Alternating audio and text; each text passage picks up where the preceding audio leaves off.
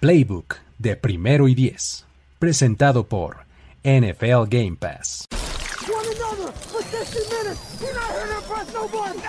Tenemos la estrategia, tenemos las jugadas, tenemos los imponderables,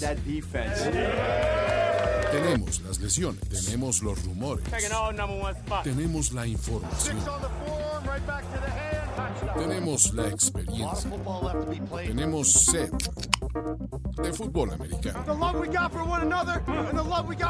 Tenemos todo lo que necesitas saber semana a semana. Playbook, Playbook, Playbook de primero y diez. El análisis previo más profundo de la NFL con nuestro profesional grupo de expertos Luis Obregón, Jorge Tinajero y Antonio Sempere. Playbook, ¿tenemos tu atención? Amigos, amigas, bienvenidos y bienvenidas a este espacio llamado Playbook, en donde vamos a hacer el análisis previo de los partidos de la semana 10. Arrancamos la segunda mitad oficialmente de la temporada 2022 y para eso estamos aquí reunidos Luis Obregón, Jorge Tinajero y In Case We Trust. Oigan, ya, ya sentí feo por Ángel Centeno, un fan de los Colts, pero es que neta vamos a hablar del Colts Riders. ¿Será ahorita vemos, ahorita vemos, ahorita ¿Será vemos. acaso que hablaremos de ese juego? ¿Cómo están, amigos? ¿Cómo estás, Jorge? Yo estoy bien sorprendido de que de repente haya tanta fe en un coreback que es backup, que desde aquel milagro en la ciudad de Minneapolis no hemos visto nada, así es que, bueno, este, está bien, pero digo, me Perdón, sorprende. ¿no, has- no has visto nada de Case Keenum? Porque la última vez que fue titular Case Keenum le ganó a tus Broncos de Denver, Jorge Tinajero. La última vez. Maldita sea. Fue, fue, fue gracias a- a- al running back de los Browns, caray. ¿Cómo se llamaba? Espérame, ni siquiera Nick Chubb. Este ¿no? Dearness Jones, ¿no? De- Dearness Dearness Johnson. Johnson. Sí, ¿Jones o Johnston? ¿Es Dearness Johnston? Johnson, Ah. Algo ¿no? O sea, pero, pero imagínate que Jorge Tinajero viene a ningunear a mi nuevo coreback titular, porque es lo que creo que va a pasar el próximo domingo, Ajá. cuando ya le ganó. Cualquiera le gana a los Broncos, no importa si es este año o el anterior, porque además ese juego de Case Keenum, o sea, literal fue el juego terrestre de, de los Browns y O sea- Miles Garrett quien sacaron las papas del fuego por los Browns, pero no estamos aquí para hablar de eso, eso es historia vieja. ¿Qué venimos a hablar, Luis Obregón? Nada más, este, antes de eso, este, recibí la pedrada fuerte porque los Cowboys no le ganan a los Broncos desde el 90 y no sé qué. Sí, creo que la última vez que le ganaron fue en el 92, algo así. 92 o 93 o 91. algo así, que tiene muchísimos años que no le ganan. Pero bueno, muy bien. Este, um, sí, efectivamente, vamos a, a platicar de los partidos de la semana 10, no sin antes recordarles, amigos, que si ustedes todavía no tienen NFL Game Pass, pueden aprovechar ahorita un gran momento para contratarlo. Vayan, eh, sigan ahí el link que está en comentarios, en la caja de descripción de este video, en todos lados, en nuestras redes sociales y demás. Estamos ahí publicando constantemente este enlace para que ustedes puedan ir y aprovechar esta promoción que actualmente es del 50% de descuento para que tengan acceso a todos los partidos de NFL en sus dispositivos conectados a Internet. Muchísimo catálogo de NFL Films, resúmenes en 45 minutos, todo en bonito y precioso y cristalino HD. ¿Sale? Con eso, Chulada, chulada, porque el domingo pasado tuve que ir a, a presenciar un juego de mi hija y estaba con el Red Zone en el celular y, y de repente Eso es. volteando a ver cuando estaba jugando, así es que chulada. combinando ahí, multitasqueando, perfecto. Exacto. Muy bien. Eh, eso a partir de la semana 10 se pone muy interesante porque ya empieza ahí a oler a playoffs y demás, ¿no? Entonces, eh, vamos a platicar ahora sí de los partidos de la semana 10. A ver, vamos a comenzar por el duelazo, duelazo del norte de la Nacional, amigos. Los Detroit Lions con todo y su 2-6 van a visitar a los Chicago Bears con todo y su 3-6, en lo que me he dado a la tarea de llamarle el Brown Bowl. ¿Por qué? Porque Equanimous Saint Brown y Amonra Saint Brown, Saint Brown, hermanos, se van a enfrentar en este partido. ¿Qué les parece? ¿Cómo lo ven? Híjole. La- la- denme el gusto de usarlo con el de los Raiders, por favor. No quiero usar ahorita mi Miles Garrett. Oh, mi oh, Hard Pass, perdón, mi Hard Pass. Yo lo, lo voy a usar, pero, pero no estoy de acuerdo. Me ofende muchísimo. lo, lo uso bajo protesta. ¿no? A ver, hay un hard pass del pueblo, ¿no? Si hay Sí. seis consecutivos, Pero ya llegó Jesús Niebla, güey. No le podemos hacer eso. Eh, sí, ¿no? Ya- Él, se va a encargar de, de escribir algo eh, y cortar esa racha de hard pass. O sea, no va a haber seis consecutivos. A, a- a ver, yo quiero hablar de este juego. Quiero hablar A de ver. este juego. No por Jesús Niebla, solamente por el simple hecho de que me, gus- me gustaría hablar en realidad de cómo ven este partido, porque creo que Justin Fields ha empezado a, a tener este breakout que nos había prometido. Lo vemos como un juego interesante o un juego atractivo en el sentido de puntos. El Miami-Chicago me pareció un juego bastante atractivo, aunque defensivamente fue jugado, pero con las nachas. Entonces, o sea, mi pregunta aquí sería para ustedes dos. ¿Ven a estos Bears peleando por un juego en playoffs? Um, nah, creo que no. Tome en cuenta, ya puso 25. ¿no? Tome en cuenta que les falta enfrentarse otra vez contra Green Bay Ajá. y por ahí, o sea, no sé si decir que le van a ganar a los Vikings, me parece pretencioso, pero vaya, o sea, son juegos divisionales en los que pues claramente sabemos que todo puede pasar. Sí. Sí, pero, pero ¿hasta dónde, hasta dónde creer que todo puede pasar con esos dos equipos? Eh, esa es la, mi gran pregunta, ¿no? Porque hemos visto no sé cuántas versiones de los Lions en esta temporada. Eh, parecían ser una máquina ofensiva, de repente eh, se van en cero en un juego, eh, les cuesta trabajo anotar, de repente son una muy mala defensiva, pero contra Aaron Rodgers le, causan tres intercepciones y, y la verdad es que es un equipo bien inestable el de los Lions. Te pueden dar un gran partido ofensivo o un gran partido defensivo, pero no al mismo tiempo, y ese es el gran tema con estos Lions. Del otro lado, Justin Fields, pues parece que va hacia arriba, pero va hacia arriba en la medida que el otro equipo también le deja hacer su juego. Entonces, ah, es, una, es una gran combinación como para que sea un, un show de muchos puntos, pero no sé qué tan divertido pueda resultar. O sea, puede ser por, por, este pick six, puede ser por un, un sack fumble, puede ser por un gran pase, puede ser por cualquier eh, situación en este encuentro, que eso podría ser un poquito atractivo, pero la verdad es que son equipos que no me causan mucho interés para verlos. Va a Ahora, ser Luis. ¿No te, ¿No te hace falta ver a Claypool en este, en este partido? O sea, vaya. Como que me haga falta, no. No, pero- no, no, pero lo que voy es. O sea, los Bears pagaron por algo y el partido Sí. pasado creo que ni le lanzaron. Creo que sí tuvo por ahí un par de recepciones, pero sí, o sea, entiendo tu punto. O sea, creo que es este, eh, después de 10 cubas el tío Dan, claro, eh, se pone a bailar, ¿no? Eh, ¿Sabes qué? Creo que este, entiendo lo que dices, pues, o sea, sí creo que hace falta involucrar más a Chase Claypool, sí, y eh, am, el asunto es que creo que la- lo que mencionabas de eh, Justin Fields es completamente real, como que en algún momento y creo que fue en el partido contra los Patriots en Monday Night, cuando se dieron cuenta de, ah, no manches, este muchacho también puede correr, ¿verdad? Pero una de esas, Que corría en ¿no? Ohio, ¿verdad? Eh, en una de esas, ¿no? Funciona. Y además eso le da cierto peligro lanzando. Vamos a darle chance, ¿no? Entonces, creo que sí. O sea, creo que eh, eh, eh, Justin Fields está siendo, es lo que les decía, creo que el miércoles pasado, ¿no? O sea, está siendo esta pieza central en la reconstrucción de los Bears en el mejor de los escenarios, viéndose muy bien, pero sin conseguir victorias para no afectar la posición del draft, ¿no? Entonces, eso del lado de los, de los Bears y de los Lions me preocupa chorros de Andre Swift. O sea, no creo que esté bien de salud y eso este, pues, no le beneficia nada a la ofensiva de los Lions, ¿no? Y creo que su defensiva también tiene de repente eh, buenas cosas, va a ser un buen tiro eh, ahí con este, um, con Aiden Hutchinson, ¿no? De, que, ha tenido una- un buen inicio de temporada y creo que puede tener ahí su, su presión, su sack, su, su cosa interesante, ¿no? Entonces, pues bueno, un, sa- un salomónico empate. Ah, aquí no hay empates. Bueno, sí hay empates, pero son muy raros, Jesús, por favor. Ojalá que no haya empate. No este, como la gran cantidad de empates que se avecinan a partir del 21 de noviembre. Ahí, Exactamente. Es, eh, no queremos eso. O sea, tenemos suficiente con esos que, empates. que por ahí vamos a hacer una dinámica. ¿Nos vamos a subir a la ola o no, Carlos? Sí, sí, subámonos a la ola, ya, ya lo tenemos todo listo. la NF FIFA nos ha pedido hacer nuestro, eh, nuestro sorteo mundialista, como con estilo de equipos de NFL. Mira, en lugar de, de bolitas, esas que echan ahí en la, en la pecera, voy a sacar así, sin ver. Exacto. Y ahí están.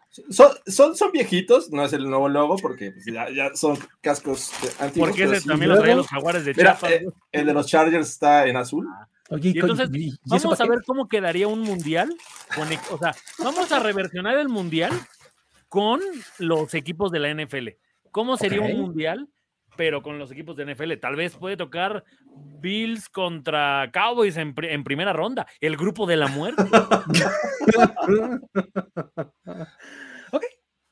Muy bien, este, perfecto, muy bien. Yo este, tengo, tengo también pensado por ahí hacer algo que tenga que ver con el mundial, más, más, más una cuestión de, con la intención de que me traten de evangelizar, pero no, no, es con esa intención, es con la, la, la, la idea de que, eh, o sea, parece ser que eh, nuestra, nuestra máxima representación del fútbol nacional va a durar solamente tres juegos, según lo que él está escuchando. Así es que para que haya más entretenimiento más allá de, de la primera ronda. A, a ver, le, le, digo, yo sé que no tenemos nivel en el entierro y nunca hablamos de esto, Ajá. pero ayer el entrenador que lleva a la selección ¿Cómo se llama para empezar? No sé tata, Gerardo Martino, el Tata Martino. El Tata, el Tata. Utili, utilizó, a ver, ¿qué me dirían? ¿Qué me dirían? Ustedes dos que no son nada adeptos al fútbol soccer, Ni ¿qué me entiendo. dirían que el argumento que utiliza para no llevar a un jugador es tiene muchos goles en pocos minutos? Es como tiene decir, muchos goles en pocos meto minutos. a alguien de la banca y anota siempre. Exacto pues y no, no lo voy a llevar llévatelo, lo llevo. y mételo al final, eso yo Si solo lleva, juegan 11 y, y, y, en algún momento necesito que alguien venga de la banca y anote, pues es la pues opción, es él, ¿no? ¿no? Digo, aquí está, amigos, ya con, lo escucharon. Mi, con Jorge Tinajero y Luz Obregón. Cero sí. conocimiento táctico, táctico y estratégico de soccer, eso es lo que me dicta mi sentido común. Yo, yo nada más me sé la, la, la, seña que le hacen así, pero nunca he entendido qué significa.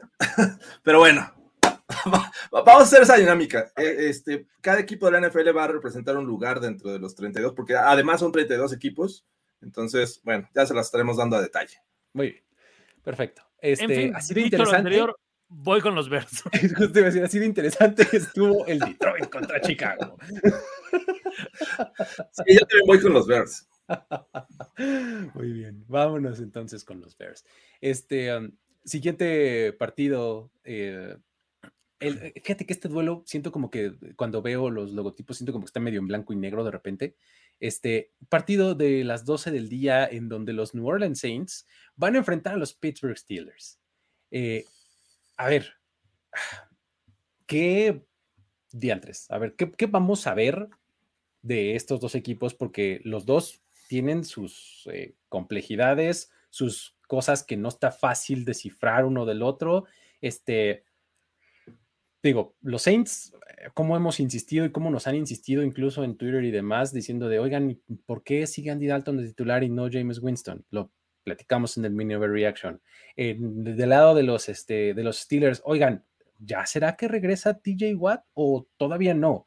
Pero eh, Big Ken este, es el hombre que eh, prometió ser en primera ronda o no. O sea, son, son dos equipos que siento que tienen una idea de sí mismos que no necesariamente compartimos los demás. O sea, como que si ellos sienten que están cerca, pero todo el mundo dice, nah, sáquese, ¿no? Sí, sí, siento que este va a ser un juegazo en el 2026. okay, o sea, ¿sabes? En el 2026, cuando hagamos el playbook, nos vamos a acordar de este y vamos a decir, güey, no mames, se van a enfrentar el gran Olave contra Pickens, güey, el duelo de receptores más prolíficos en la NFL. Pero falta, faltan cuatro años para eso. Sí, sí, sí. No. ¿Cómo lo ves, Jorge? Eh, a mí la verdad me costó mucho, mucho trabajo eh, tratar de justificar por qué los Steelers podrían ganar este juego. O sea, están descansados, juegan en casa y potencialmente recuperan a su mejor jugador. No solamente la defensiva, el mejor jugador del roster que es TJ Watt, pero en este momento no tenemos esa certeza. Así es que... Eh, eh, del otro lado vienen unos Saints de mostrarnos un lado bastante triste, ¿no? Sobre todo a mí me preocupa esta línea ofensiva, cómo jugó contra los Ravens, cómo hizo relevante a, Justin Houston. O sea, a lo mejor no necesitan un TJ Watt para que estos Steelers provoquen errores, eh, capturen a, quien quiera que vaya a ser el coreback, que me imagino que va a ser Andy Dalton, en una de esas Tyson Hill en algunas jugadas, porque creo que sí lo necesitan involucrar más a Tyson Hill. Les ha dado, es, e, es ese que describió hace rato Gorospe. Llega de la banca y eh, consigue anotación. y anota. O sea, yo, yo, quiero un Tyson es el Chaquito Jiménez, porque es del que estábamos hablando. Bueno, pues yo creo que Tyson Hill necesita estar eh, o ser involucrado en esta ofensiva de los Saints. Así es que eh, me cuesta mucho trabajo descifrar, porque del otro lado, cero confianza. O sea, va a regresar TJ Watt, pero cero confianza en la ofensiva de los Steelers. ¿Cómo van a avanzar el balón?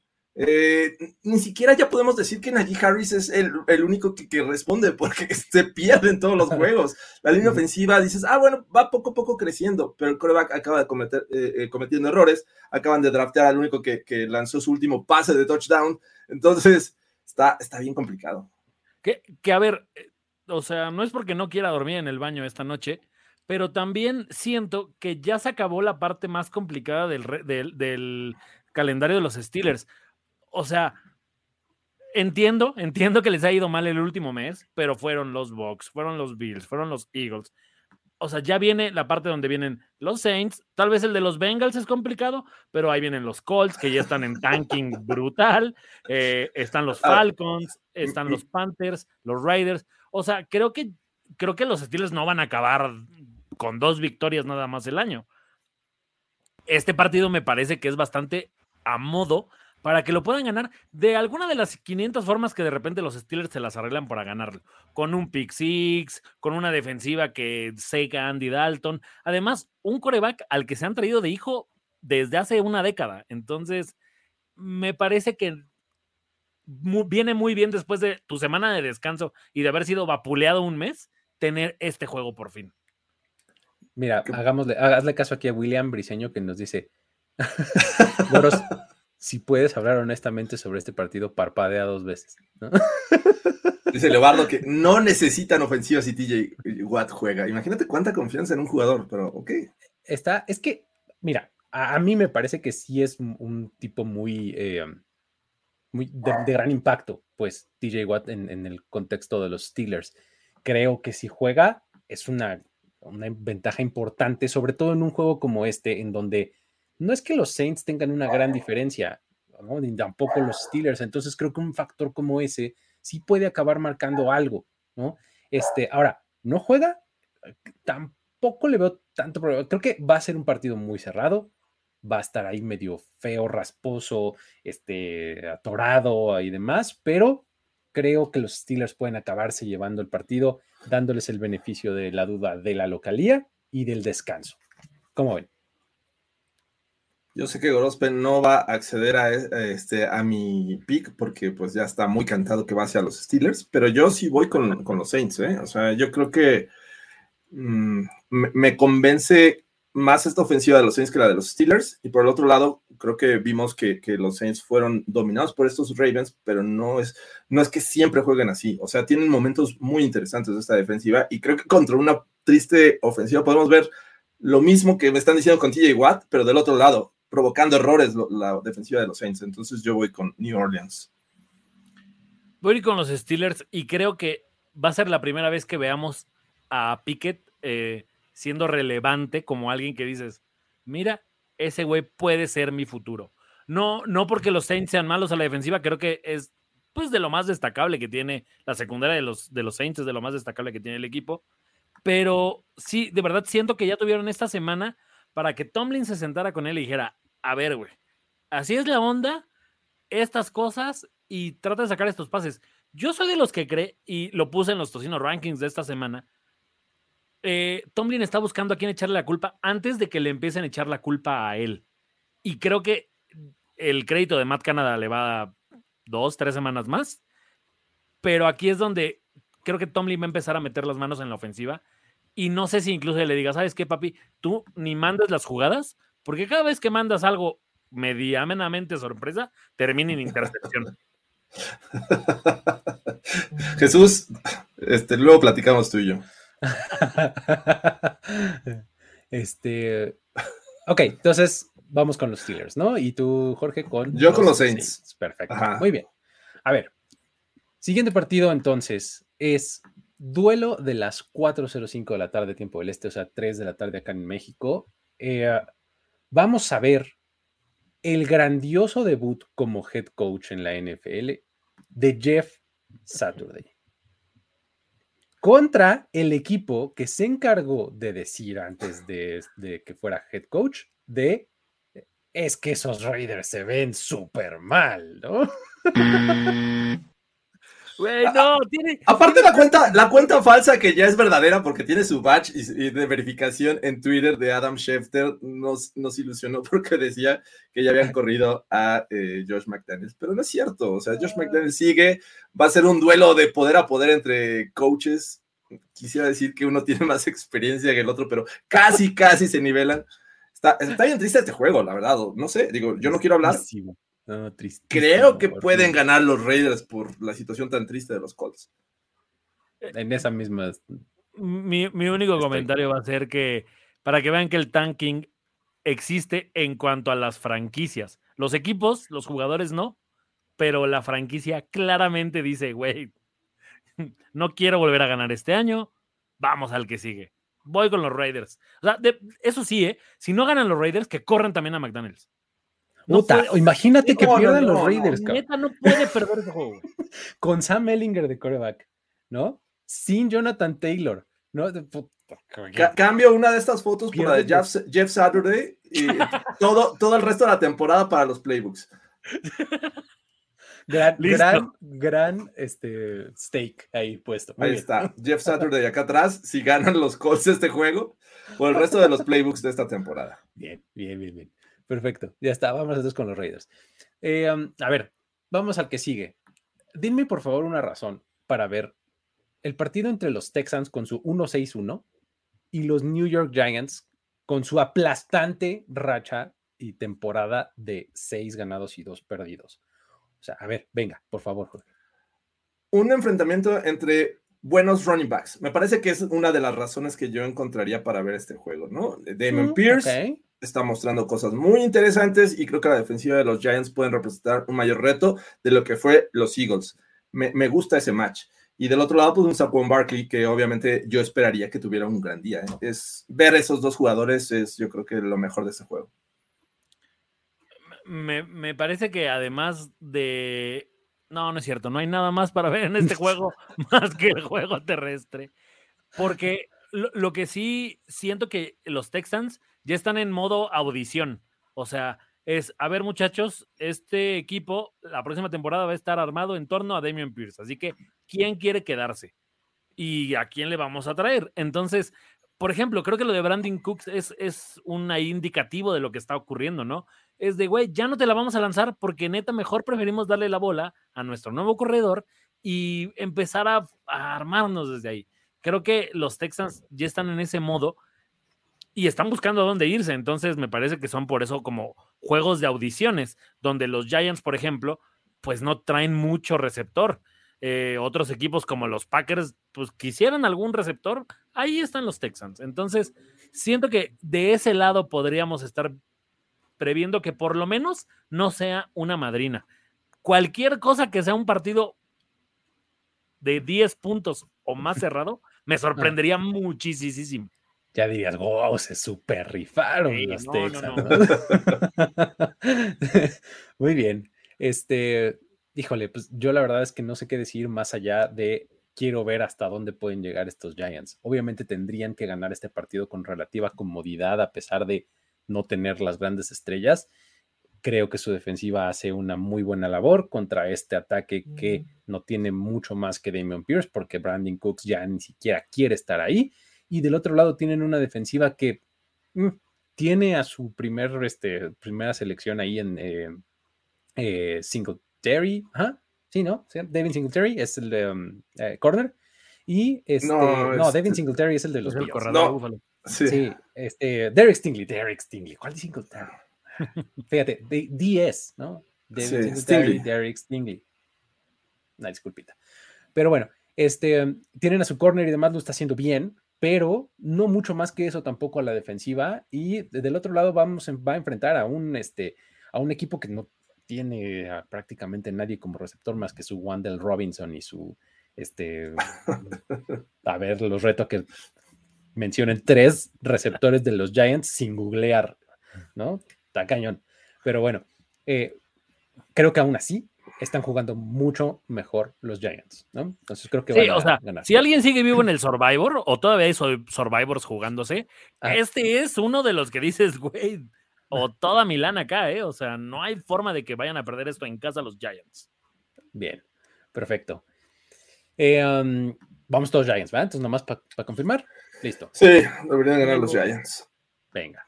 Este, siguiente juego. A ver, está más o menos similar este siguiente.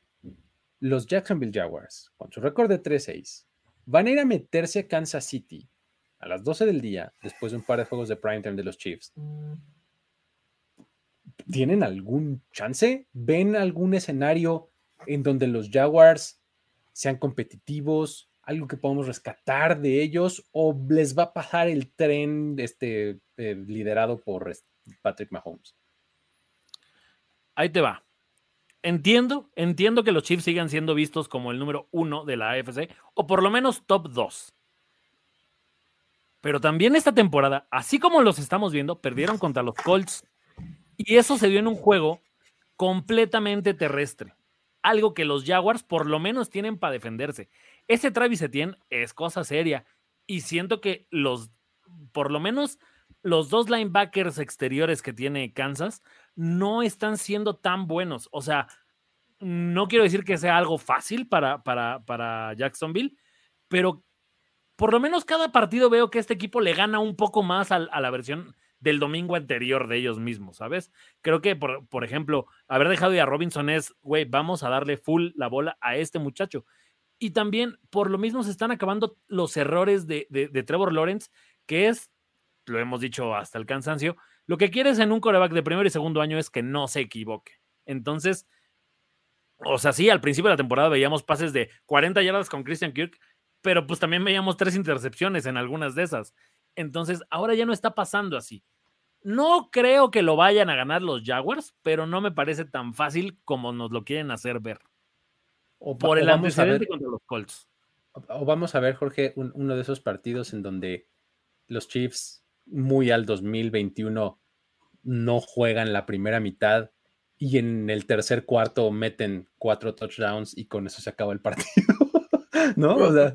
me parece que es mucho más probable que veamos unos Chiefs arrasando a los Jaguars que siendo esto parejo. O sea, entiendo para dónde vas. Creo que esta ofensiva de los Chiefs, a diferencia de otros años en donde estaba Tariq Hill, es que les cuesta un poquito más de tiempo. No quiero, no quiero decir esfuerzo, pero les cuesta más tiempo conseguir anotaciones. Es decir, sus drives son sostenidos, hacen jugadas eh, en donde se deshace muy rápido del balón, eh, no son avances tan largos y van poco a poco, van mermando a, la defensiva y acaban anotando. Entonces ya no tienen esa facilidad eh, de lanzar a alguien a lo profundo y, este, y conseguir puntos rápidos. Entonces creo que por esa situación, de repente tenemos esa ilusión de que los Chiefs arrancan lento pero creo que es por eso, justo por eso. Y del otro lado, pues, eh, ¿qué, decir? O sea, estábamos unos Raiders de que estos eh, Jaguars estuvieran con seis derrotas consecutivas, estuvieron abajo de 17 puntos. Eh, realmente se lo permitió más los Raiders que, méritos de este equipo de, de Jacksonville. Así es que yo siento y ahora es, es obviamente en casa de los Chiefs, el que perdieron contra los Colts fue de visitante y además hubo errores que no esperaban, ¿no? Sobre todo en equipos especiales, castigos, o sea, son ese tipo de cosas que dices, caray, esto no es habitual y no va a pasar y, y posiblemente pase en este juego, pero no los podemos prever tan fácil. Así es que yo creo que los Chiefs deberían de ganar de una manera tranquila. Sí, creo que, creo que yo también estoy en esas. Ahora, Sí, creo que tienen mejor juego terrestre los Jaguars que los Chiefs, ¿eh? O sea, el juego terrestre de los Chiefs no existe.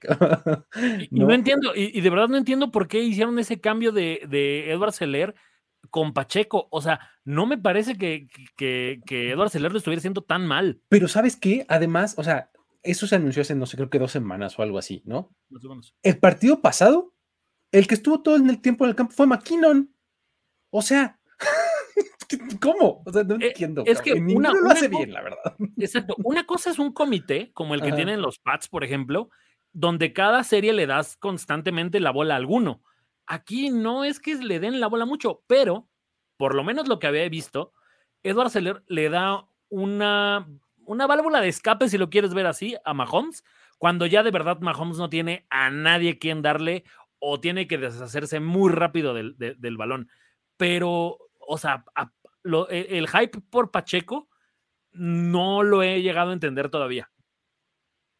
Pues sí, es un tipo eh, habilidoso y con fuerza y demás, pero pues sí, la verdad es que, y es que también eh, está en el sistema de Andy Reid. O sea, para ser corredor en el sistema de Andy Reid tienes que ser muy bueno atrapando pases y así es como te va a utilizar, ¿no? Si quieres jugar, es así, chavo. Exacto, ¿no? O sea, pero bueno. Eh, vamos todos, todos con los Chiefs, pues. Este, nada más como, como, como dato interesante, este es el que di este, para llamar el Punters Bowl. ¿Por qué? Porque Tommy Townsend, Tommy Townsend, el, el pateador de despeje de los Chiefs, es el líder en la NFL con un promedio de 47.3 yardas por patada de despeje. Y del otro lado está el mismísimo Logan Cook, que tiene 44.3 yardas en promedio por despeje y lo coloca como el cuarto mejor en la liga. Entonces, abusados con esas este, posiciones de campo que se van a estar volteando constantemente. Argumentablemente, en cualquier eh, programa que usted vea de NFL, es la primera vez que usted ha escuchado la palabra Logan Cook. Te juro, güey, que no así podemos buscar cualquier programa en Estados Unidos. Nadie nunca había utilizado la palabra. Logan Cook. Así, eh, eh, local radio en Jacksonville, así, no, allá tampoco, cabrón. Es la pregunta de los 64 mil, ¿no? Ya, ya que estás a punto de ganar, a ver, dime el, el nombre del punter de los Jacksonville Jaguars. Siento que ¿Puedo sería llamar a un ¿vieron, amigo? ¿Vieron esta película de Slumdog Millionaire? O... Exacto, así, sí, puedo llamar a un amigo, ¿no? Sí. Exacto, ajá, y le, le hablas a Luis, güey, ¿cómo se llamaba el póster de los Jaguars? Luis, por favor, con esto ganamos. Te doy la mitad del premio. Está bien, está bien. Muy bien. Perfecto. Así es este partido de interesante, amigos. Siguiente. Vámonos a otro duelo en la, en la conferencia americana en donde los Cleveland Browns, con su flamante récord de 3 ganados, 5 perdidos, visitan a los enrachadísimos, em- imparables, liderados por el claro MVP eh, de la liga, eh, Tua Tagovailoa, con los mejores receptores del mundo que ha existido en la galaxia y demás eh, eh, zonas aledañas, Miami Dolphins, ¿no? Este, parece que si uno no dice eso, le está insultando a los fans o algo, pero bueno. Exacto. Este, ¿cómo ven el partido, amigos? Este, la verdad es que me parece que, que está interesante este que he dado con llamar el Chubb Bowl. Porque los primos Chubb, Nick Ah, ¿son y primos? Bradley, son primos, es real. es real. Este, Cool. Se van a enfrentar. ¿Cómo, cómo lo ven? Yo, eh, ah, eh, me cuesta también un poquito de trabajo, ¿no? Los Browns vienen de descansar, vienen este, de, de reagruparse y además vienen con la motivación de haber ganado su último juego antes del bye week, ¿no? Y de una manera bastante interesante, eh, no quiero decir que dominaron, pero a final de cuentas se la llevaron tranquila contra estos, estos Bengals que le provocaron errores, que presionaron, que, que hicieron un muy buen trabajo, tanto defensivo como ofensivamente. Y ahora van a enfrentar a esta máquina ofensiva encabezada por Tua Tagovailoa, por eh, Tyreek Hill y, creo con estos running backs de los Niners que me parece que cada vez vamos a ver mejor integrado lo que o lo que esperábamos a principio de temporada. Así es que me, parece un duelo interesante. Hasta cierto punto lo veo cerrado, porque pese a que todavía no tienen a su coreback eh, titular los Browns, lo que ha hecho Brissett me gusta. O sea, es, es suficiente para mantener a estos Browns todavía ahí eh, en, en- la pelea. No han ganado mucho, es cierto, pero me parece que han sorprendido más de lo que esperábamos con, con Brissett. Así es que ah, me interesa mucho ver este juego. Parece, parece que no, parece que va a ser algo sencillo para los Dolphins, pero yo siento que va a ser trampa. A, a mí lo que me ha quedado un poco de los Dolphins, porque evidentemente los veo muy de reojo cada semana, en cuanto a las complicaciones que tiene Tua, o por ejemplo en este caso la línea, es en jugadores del tipo Miles Garrett. Lo sufrieron contra los Bengals, que fue el momento en el que conmocionaron a Tua. Eh, lo mismo les pasó eh, con- contra un poco, un poco contra los Lions. Y ahora viene esta parte de, Miles Garrett, que quiero ver esa línea, porque a final de cuentas, y creo que esa es la, parte mm, como valorable de los Dolphins, es lo bien y rápido que se deshace Tuba del balón y que encuentra al velocista este, cualquiera de los dos, Aguado o a no necesitan tanto tiempo para desarrollar la jugada como, vaya, un, un quarterback mucho más estático. Entonces, creo que por ahí puede estar el matchup interesante del partido. Del otro lado, los Dolphins de verdad necesitan empezar a evitar tener que ganar por treinta y tantos puntos, porque eso es lo que ha ocurrido. O sea, es como, güey, mira, mientras yo meta 35, el otro no me va a meter más de 30. Pero no pueden estar jugando a eso. Creo que Chicago y Detroit no son grandes equipos. Incluso fue complicado hablar de ellos en esta semana en Playbook. Y los Dolphins le sufrieron contra esos dos. Quiero ver a Nick Chop contra esta defensiva. Y del otro lado quiero ver a Chop porque creo que de repente lo mismo pasó con Christian McCaffrey, ¿no? Es el primer juego de, de alguien en otro equipo, ya lo queremos ver así en su prime time. Y wow, o sea, relájenle un poco. Tal vez con un segundo juego ya más adaptado. Ahora sí vemos al Bradley Chop que dice, no mames, me corren, pero ni en joda. O sea, todo el tiempo voy a estar o atrás de Hunt o atrás de Chop. Y es, eh, a mí me parece que fue uno de los movimientos más, este, como que puede tener un mayor impacto en el corto plazo, el de, el de Bradley Chubb a los, eh, a los Dolphins. Y enfrenta a una línea ofensiva que es bastante buena, ¿no? Como es la de los Browns, ¿no? Entonces, a mí también me parece, como lo decías, Jorge, que es un partido bastante, bastante bueno. O sea, tiene buenos matchups. O sea, este, cuando ves eh, unidades completas contra su rival directo, se pone interesante, ¿no? O sea, línea ofensiva contra línea defensiva, corners contra receptores, etcétera. Dices, oye, algo puede estar interesante aquí, ¿no? O sea, de, de los dos lados, ¿no? Entonces, este, sí, sí creo que puede estar eh, cerrado este partido. Es uno de los que me interesan de, de, esta ventana de las 12 del día. No el que más, pero sí es uno de los que me interesan. Entonces, eh, no sé, vamos a ver si en efecto este ataque terrestre puede seguir manteniendo a los Browns. Si este ataque aéreo super explosivo va a encontrar de nuevo la forma de seguir haciendo puntos para Miami, me parece que va a estar bastante bueno este partido. ¿Qué, ¿Qué opinan, amigos? ¿Cuál creen que es el factor determinante y quién gana este juego? Me parece que los Dolphins con esta ofensiva va a seguir soportando los puntos que le anoten a su defensiva. Mm, no, no, veo cómo...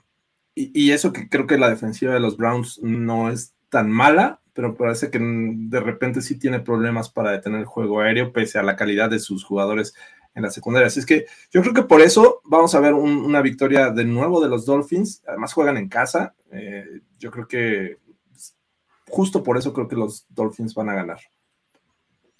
Voy a ir con los Dolphins, pero creo que Jalen Waddle va a ser ahora la diferencia. Me parece que es ese juego donde están tanto los reflectores sobre uno que te descuidas del otro y ahí es donde te liquidan.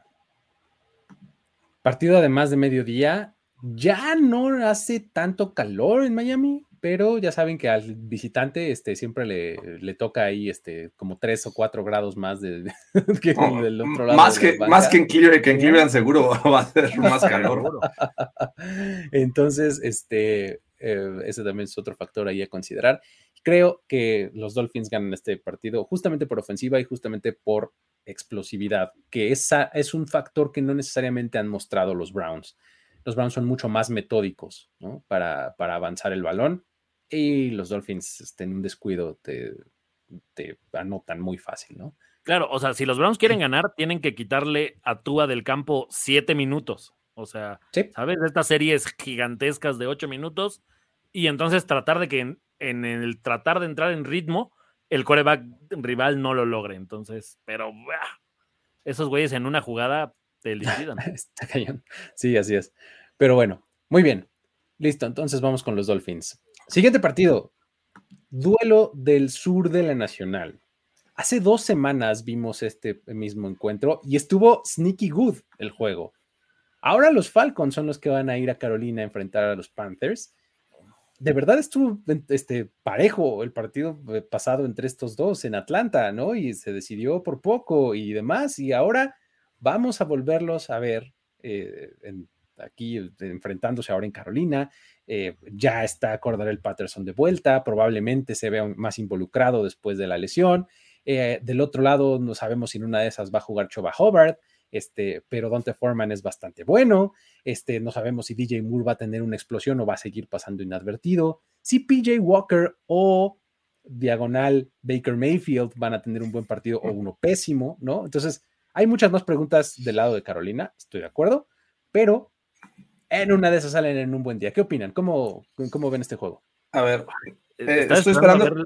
Estoy esperando que, la gente ponga seis consecutivos, seis pass consecutivos, por favor. Yo lo, estoy, lo estoy, rogando también esa barra. Y, de diferentes personas, ¿eh? No vayan a poner tres, eh, tres veces hard pass.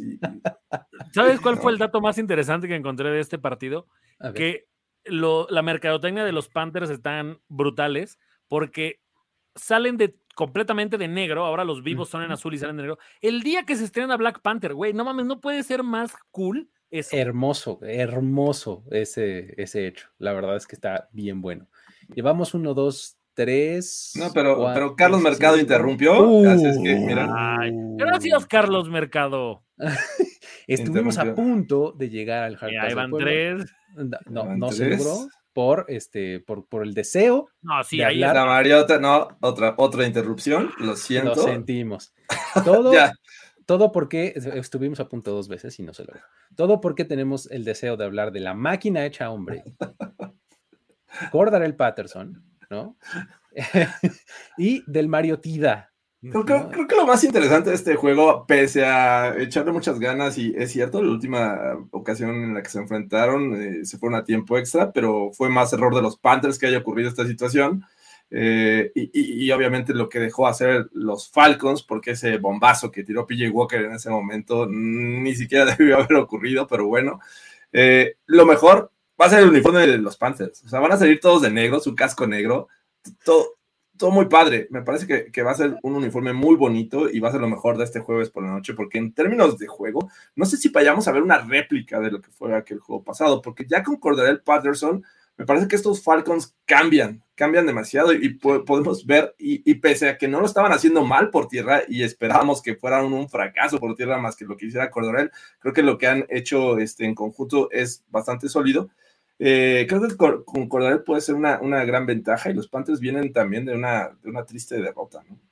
Ahora, los Panthers se han mostrado muchísimo mejor después de la salida de, Christian McCaffrey, tanto que... Hasta la semana pasada. Pero el problema era que...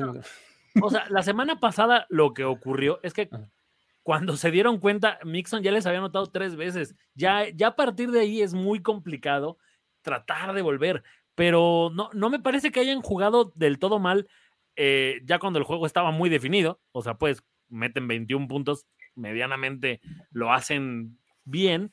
Yo lo que sí no quisiera es ver a Baker Mayfield en el campo. No entiendo que, que, que te vaya a dar algo diferente o algo mejor que lo que te ha enseñado PJ. Vaya, por lo menos el otro ha demostrado que tiene capacidades y tamaños para decir, ¿cómo que aquí no hay nadie? ¿Cómo que se fue Robbie Anderson y CMC? Yo puedo y, ha hecho relevantes a gente que no, tienen ni foto en el cuando eh, cuando los presentan en, el previo al juego o cuando está empezando el juego, ni siquiera salen, sale así un güey gris. Como en el Madden, Como en el Madden, así. A ver, eh, Marcus Mariota, 150 de yardas por recepción, ¿sí o no? ¿La supera, sí o no? Por pase, ¿no? Por pase, sí. Eh, digo, perdón, por pase. Ajá. ¿La supera? Yo creo que no.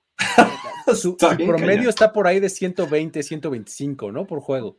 Y yo, creo, que... del otro lado puede ser lo mismo. O sea, híjole, está triste, pero bueno. Sí, sí, sí, exactamente. Este, vamos, con todo y eso, fíjate, ¿eh? con todo y ese tipo de cosas, estos Falcons ganan. O sea, vamos, su récord lo respalda, ¿no? O sea, a este estilo de juego. O sea, y debieron haber ganado a los Chargers. pero bueno, también. Y lo deberían haber ganado. Exactamente. O sea, imagínate ese mundo en donde ahorita estos Falcons tienen todavía una victoria más, ¿no? O sea, que están, este, están con récord de, este, de 5-4, ¿no? Está interesante. Pero bueno, vamos qué, Falcons, entonces. Yo sí voy Falcons. ¿O confiamos en la magia de PJ Walker? Yo voy Falcons. Voy con los Falcons, pero neta, muéranse si llegan a salir con algo negro. O sea, que salgan todo de blanco con el casco negro nada más.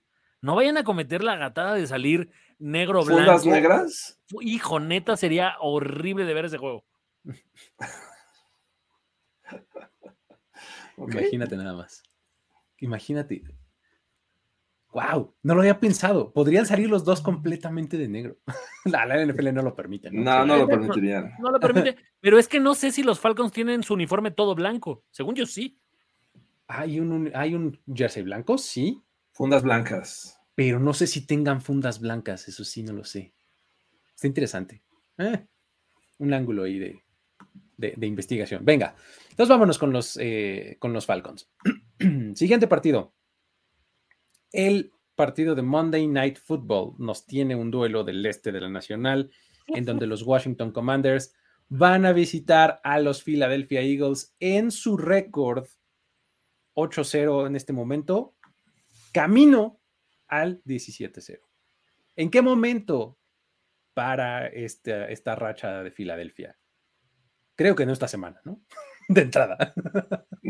Pese a la, a la forma en que Heineken juega, y me refiero por forma en la que no se rinde, en la que lucha, en la que le vale tres cominos y va a lanzar intercepción a cosa de que lance dos pases de anotación en algún momento, me parece que está muy complicado para los Commanders ganarle a, a, los Eagles esta ocasión. Juegan en casa, están descansaditos. Bueno, no están descansaditos, fue semana larga para, para Filadelfia. O sea, imagínate, jugaron en jueves y, juegan hasta, el lunes, lunes. Van a jugar. Y en casa, no se tienen que mover. Y digo, el viaje es corto de Washington a Filadelfia, pero de todas maneras, yo, yo veo un mejor equipo, mejor entrenado. Eh, e incluso las, las, individualidades que por ahí te pueden rescatar y te pueden cambiar el, el rumbo de un juego están a favor de los Eagles está, está muy complicado para los comandos. Evidentemente, a ver, va, va, vamos a, a, a, ser honestos. No hay ningún escenario en el que nosotros objetivamente creamos que los Eagles van a perder. Ahora, tratando de buscar estas cosas que de repente ocurren en la NFL, sí me parece que los Commanders son ese equipo que por pura actitud podrían hacerlo. O sea, no tienen ningún argumento en el juego pero con actitud, creo que son, son estos partidos donde, por alguna extraña razón, los commanders se ponen arriba en el juego y entonces es esta onda de, güey, podemos lograrlo. ¿Lo podemos van a hacer? Ah. Podemos hacerlo. O sea, en, en, el juego lo que debería pasar es Jalen Hurts utilizando al que sea, dos pases con AJ Brown, de repente uno por tierra, se la da a Miles Sanders, ¿sabes? O sea, el juego debería estar, no sé cuál es la línea, pero creo que está arriba de los 10 puntos. Pero hay algo en los Commanders que creo, creo sinceramente que viene de aquellos Commanders que vi, o en ese momento el Washington Football Team, en el juego de comodines contra los Bucks de Tom Brady en los playoffs. Si alguien estuvo cerca de ganarle a ese equipo de Tom Brady, fueron los Commanders. y, y, sabes y fue qué? cervecín. Si, si hay un equipo que le va bien en juegos cerrados, esos son a los Commanders. Tienen un récord de 4-2 en partidos que se han decidido por 7 o menos puntos.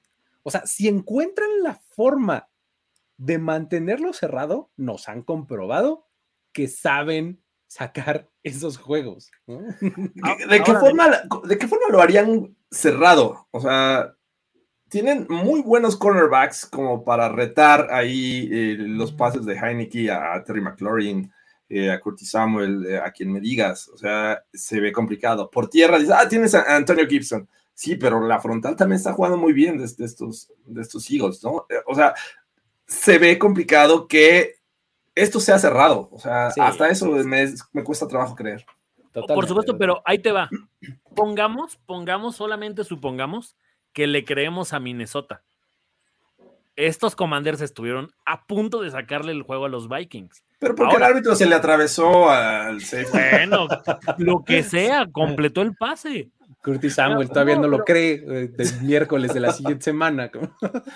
A lo que voy es, yo creo que los Vikings son una mentira y por eso los Commanders le complicaron el juego. Pero donde Minnesota no sea una mentira, entonces empezaré a creer que Ron Rivera de verdad conoce o sabe jugar estos partidos donde son argumentablemente muy inferiores al rival. No debería de pasar. Cualquier otra situación que veamos sería extrañísima. Me parece que va a ser un Monday Night para irse a ver justo. Si no han visto Black Panther, vayan a ver. O vayan a ver eh, Mrs. Darcy deja todo por ir a París. No sé. Lo que sea. Ok. Muy bien. Eh, este es eh, un escenario en donde hace gala, yo creo, Filadelfia de, su, de sus 18 intercepciones, o mejor dicho, 18 robos de balón a lo largo de la, de la temporada, porque se prestan los Commanders para eso. Tiene un diferencial de más 15 en entregas de balón en la temporada, el mejor obviamente de la NFL.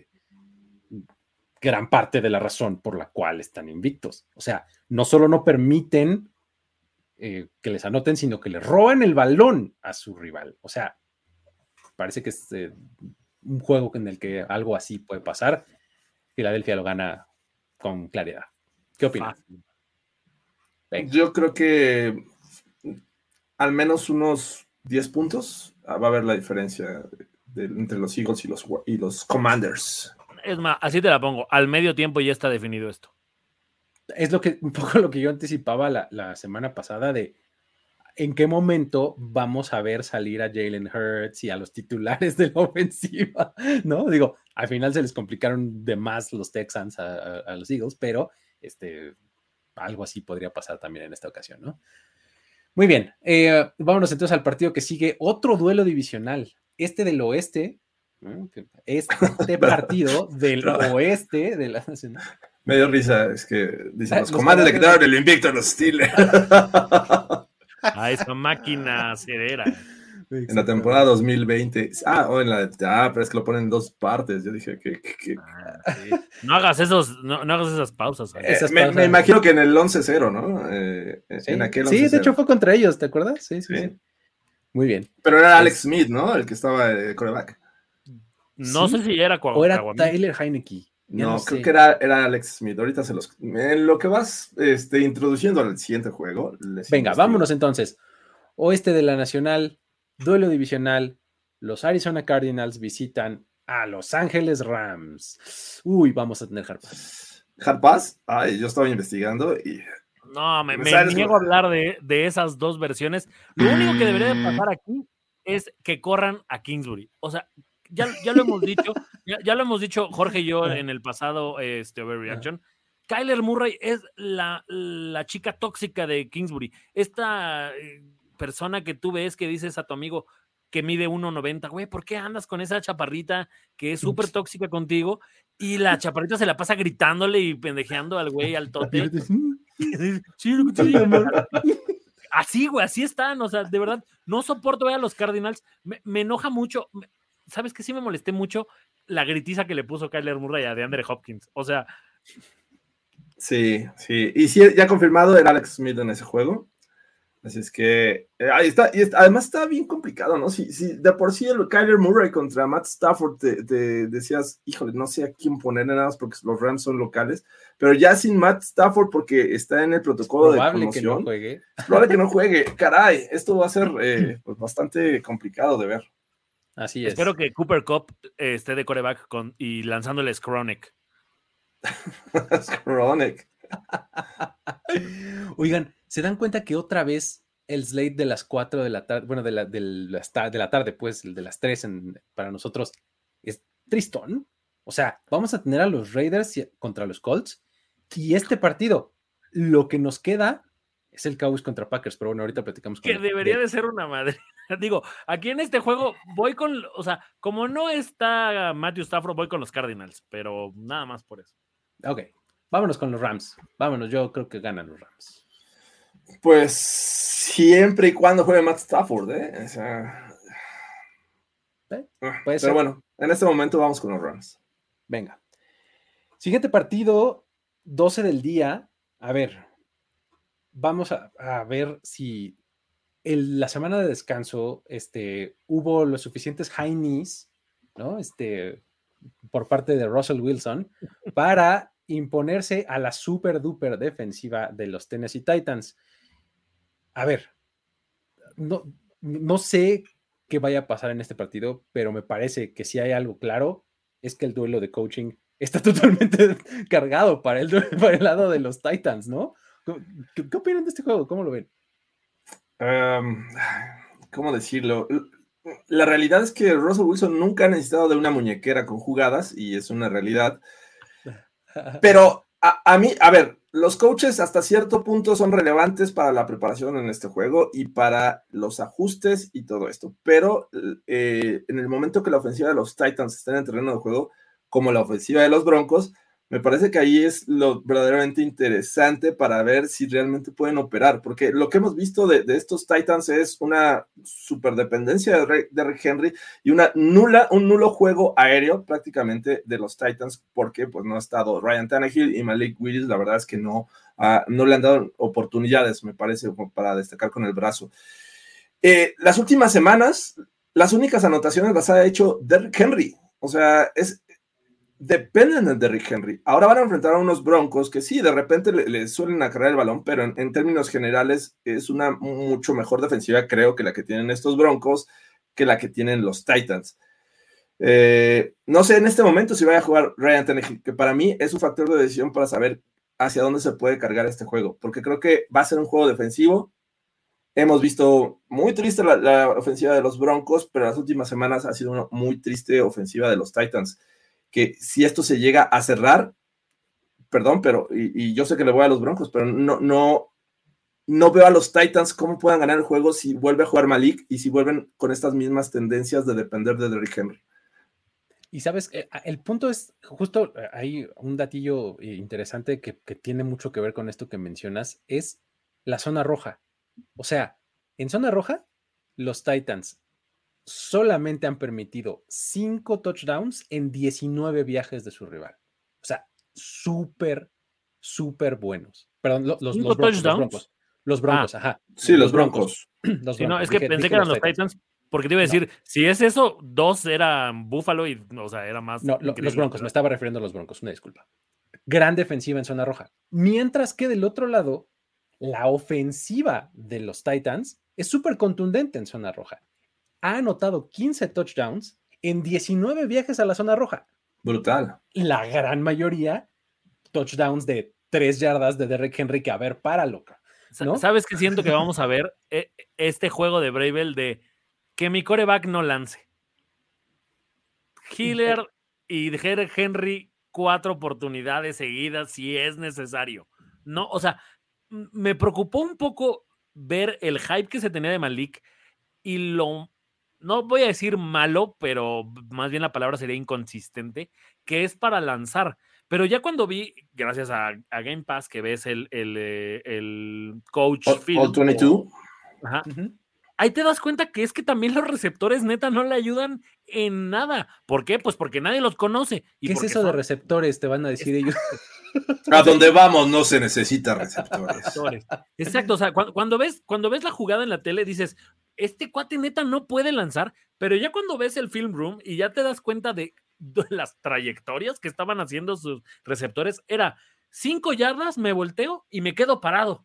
Y no le doy la opción a mi coreback de que me busque de otra forma. Entonces, de verdad, siento que no sé si a puro eh, optativa podrían, podrían jugársela. ¿Sabes? RPO, porque además tus linieros ni siquiera tienen la bronca de decir, no me voy a pasar las dos yardas y que me marquen castigo, porque no vas a lanzar.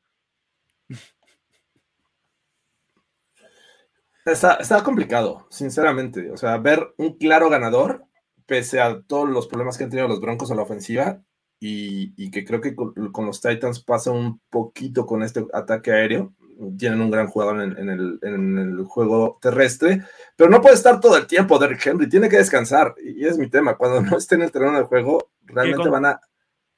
contra Kansas le pasó. Contra Kansas hubo dos series en las que ya no estuvo y ya se veía que ya le pedía esquina. Aunque aquí te dice muy bien Abraham Fragoso que Pat Surtain podría cubrir con una mano a todos los. Eh, a los tres.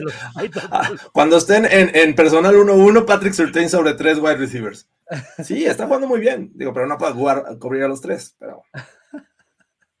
Sí. Eh, creo que eh, lo, que me hace a mí eh, decidir, porque efectivamente es un partido que, está bien complicado de eh, pronosticar porque los dos tienen fallas muy marcadas y pocos aciertos, ¿no? Donde están sus aciertos están muy grandes, o sea, la gran defensiva de los Broncos contra el gran ataque terrestre de los Titans. Todo lo demás es malo, ¿no? De ambos equipos. Entonces, creo que en una situación así me inclino por el equipo que tiene el mejor head coach y yo por eso me quedo con los Titans. Y aparte son locales, pero. Exacto. Sí. Puedo decir Titans, amigos. E, es que los Broncos van a jugar otra vez con el uniforme que les dio suerte en Londres. Ah. Van a jugar con fundas azules, ah, jersey blanco. y eso cambia, cambia, completamente el panorama. Sí, ese dato, Luis. yo pensando. Caray, crean, la cábala. Hay cábalas. Muy bien, muy bien. Yo creo que van a ganar los Broncos. Vienen descansados, tuvieron tiempo de preparación y podrían aprovechar por ahí algunos errores de los Titans. pero, pero tienes que cerrar diciendo, let's ride. Broncos Country, let's ride. Jorge, te, te, lo voy a poner así. Si pones buenos y naranjas días el domingo, lo van a perder.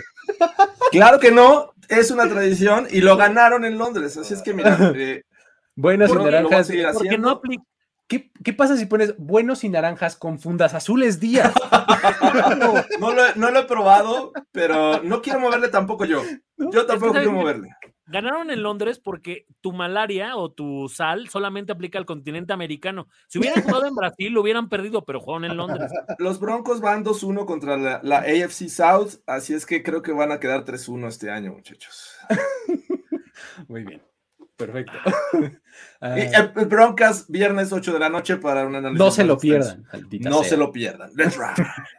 Let's ride. Pero, pero, ¿sabes qué, Jorge? Te voy a creer porque yo soy un hombre de cábalas. Voy con los Broncos esta semana también. Excelente. Eso es, eso es, eso es. Perfecto. Este. Um... ah, bueno. Muy bien. Eh, vámonos a los últimos tres partidos que nos quedan. Ahora sí vamos a platicar de ese partido, de, la, de, ese último vestigio de juego. la tarde, bueno, a las 3 de la tarde, siempre insisto en las 4. Este, um, los Cowboys contra los Packers, amigos. El regreso del el Super Bowl winning head coach Mike McCarthy a Field. ¿no? No se había parado en ese lugar desde aquella temporada en la que lo sacaron por la puerta de atrás. Este, y ahora eh, trae a un equipo de los Cowboys que viene en un muy buen momento, que viene de descansar y va a enfrentar a unos Green Bay Packers que francamente están pasando por una muy mala, muy mala racha. ¿Cómo lo ven este, cómo ven este partido? De Scotty, ¿te acuerdas de esa jugada en la que fue justamente en el Lambo? Eh, no, a ver, o sea, es uno de los peores momentos en mi vida reciente. No, ¿Cómo te lo puedo explicar? Lo sé, pero justamente fue el Lambo, fue entre estos dos equipos, pero bueno, son situaciones completamente distintas porque creo que los Packers nos han mostrado que eh, este año vienen como para seguir decepcionando semana tras semana. Y se conjunta con que sufren con los, con los Lions. Eh, la semana pasada, ¿contra quién perdieron? Déjame recordar. Contra los Jets, ¿no? ¿Fue contra, los Jets, sí, me parece que fue, contra los Jets. Una defensiva creo que, digo, también es buena, pero me parece que todavía es mejor la defensiva de los, de los Dallas Cowboys, ¿no? E, es, me parece que una combinación perfecta entre un Aaron Rodgers que incluso le vale, o sea, no se siente mal, le echa la culpa a los demás de sus errores y eh, enfrentar a esta defensiva que lo hace muy bien, presiona muy bien y creo que le puede hacer cometer otros errores. Eh, no, es un, no es una no es algo positivo para estos Packers, sin duda. Creo que a pesar de que juegan en el Lambo, que, perdón. Efectivamente, aquí Carlos nos dice es Commanders. El, anterior fue Commanders, o sea, fue. Ah, Commanders. o sea, sí, defensiva tremendamente buena, no, ¿no? Pero bueno. ¿No? Pero no, sí, entiendo pues el punto. Sí, no, y, a ver, del otro lado me parece que poco a poco con, el regreso de Dak Prescott de estos Cowboys se ve mejor, pese a que no juegue sí que me parece que ni siquiera deberían de arriesgarlo, con lo que les dé Tony Pollard, vienen descansados.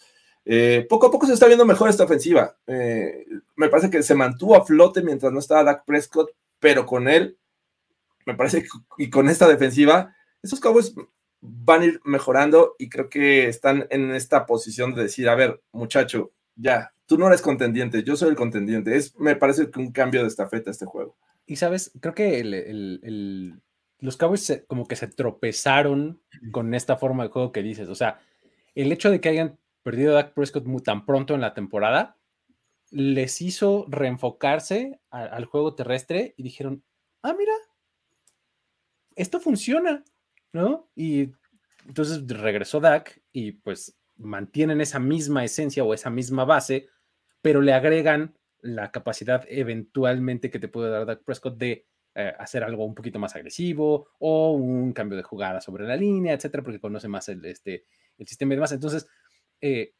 creo que se encontraron con esa, con esa forma de juego ofensivo predominantemente terrestre. Y lo que a mí no me puede dejar de impresionar es la defensiva de los Cowboys, que ahora va a tener enfrente a un, a un ataque que pasa por un franco mal momento, como es el de los Packers, ¿no? No, o sea, después de lo que vimos de Green Bay contra Detroit, no podía venir un juego peor para ellos. O sea. ¿O sí? Es que, o sea, si, si yo soy Micah Parsons, ya estoy así como diciendo, ¿quién quiere un souvenir de Aaron Rodgers? Porque le voy a quitar todo, o sea, le voy a arrancar el barbiquejo, le voy a... un diente de Aaron Sí, o sea, Va, a llegar. Si, en temporada baja vemos a Michael Parsons en el precio de la historia, así de este es un, de un diente que le quité a Aaron Rodgers, no me extrañaría. Ahora, Luis, duda. Sí. ¿Es necesario del Beckham en tu equipo? O sea, ¿tú, ¿tú lo ves como algo necesario? No, necesario, no, para nada, pero estaría padre, sí. Me parece que será un plus. Ajá, ah, exactamente. ¿Necesario? No. ¿no? Pero la verdad es que sí le daría. Necesario para los Packers. Ahí sí lo veo necesario. Ahí sí, ¿no? Hay gente que dice que el ganador de ese partido se queda con OBJ. Sí, y mira, los Packers sin algo son líderes en la NFL, además de en campeonatos en general, es en, ser eh, los que estuvieron a punto de firmar a un jugador. Los casi. los casi firman, casi. Casi se llevan a Brandon Cooks. Casi se llevan a no sé qué otro. Eh, a Chase Claypool. por todos hicieron una puja, pero no, mm, no, no lo lograron. ¿no? Entonces, de esos sí son líderes. Pero bueno, este. Um, algo va a poder. No, Cowboys. No, Sí, creo que los Cowboys son favoritos. Este es el clásico juego trampa. A ver, dice acá Dragón. No, es que no creo que sea juego trampa. ¿Sabes por qué, Luis? Porque lo que me ha quedado un poco en claro es que este medio genio que pensábamos que era Matt LaFleur no es cierto. Está cayendo en precariedades muy cañón que le disfrazaba a Aaron Rodgers. Creo que de verdad, ahora, cuando Aaron Rodgers necesita que su coach ponga algo o le meta las manos, no encuentra y por eso lo vemos tan frustrado creo que es el momento de darnos cuenta que la Flor no es un gran head coach. Y malas noticias para él. La próxima temporada seguramente no va a contar con Rogers y no veo que ese sea un head coach para reconstruir tu franquicia. Ya lo hemos dicho, el verdadero genio era Nathaniel Hackett en esta ofensiva de los Packers. Así es que yo sí voy con los Cowboys. Muy bien, perfecto. Este, eh, digo, fíjate, por ejemplo, también dice de acá, ¿OBJ necesario? en los Titans también, ¿no? Ahí, ahí sí es necesario también, ¿no? Pero bueno, sí, eh, si llega Odell Beckham a los Cowboys va a estar padre, pero si no, no pasa absolutamente nada. Muy bien. Em, vámonos con los Cowboys entonces en este partido. Vámonos ahora al que he determinado llamar el Bosa Bowl, en donde los Chargers van a enfrentar a los 49ers. Eh, el mismísimo Joey del lado de los Chargers va a enfrentar al mismo Nick del lado está lesionado, ¿no? El de, San Francisco. Fíjate, se supone, si, si, lo logran, esta va a ser la primera ocasión en la que compartan el campo de juego en la NFL. O sea, después de que han estado ya, tienen sus añitos en la liga, no se habían enfrentado. Entonces, si lo logran, va a ser esta la primera vez, ¿no? Este, creo que es un partido que puede estar interesante. Los Chargers normalmente encuentran la manera de hacer entretenidos los partidos, por las razones correctas o por las incorrectas, pero lo hacen entretenido. Y los 49ers están jugando bien, ¿no? Vienen de descansar además. Creo que si en algún momento vamos a ver la versión full de Christian McCaffrey es en este momento. Con la semana de descanso en medio, etcétera, creo que ese podría ser un partido eh, muy bueno para esto. ¿Qué opinan ustedes, amigos? ¿Cómo lo ven?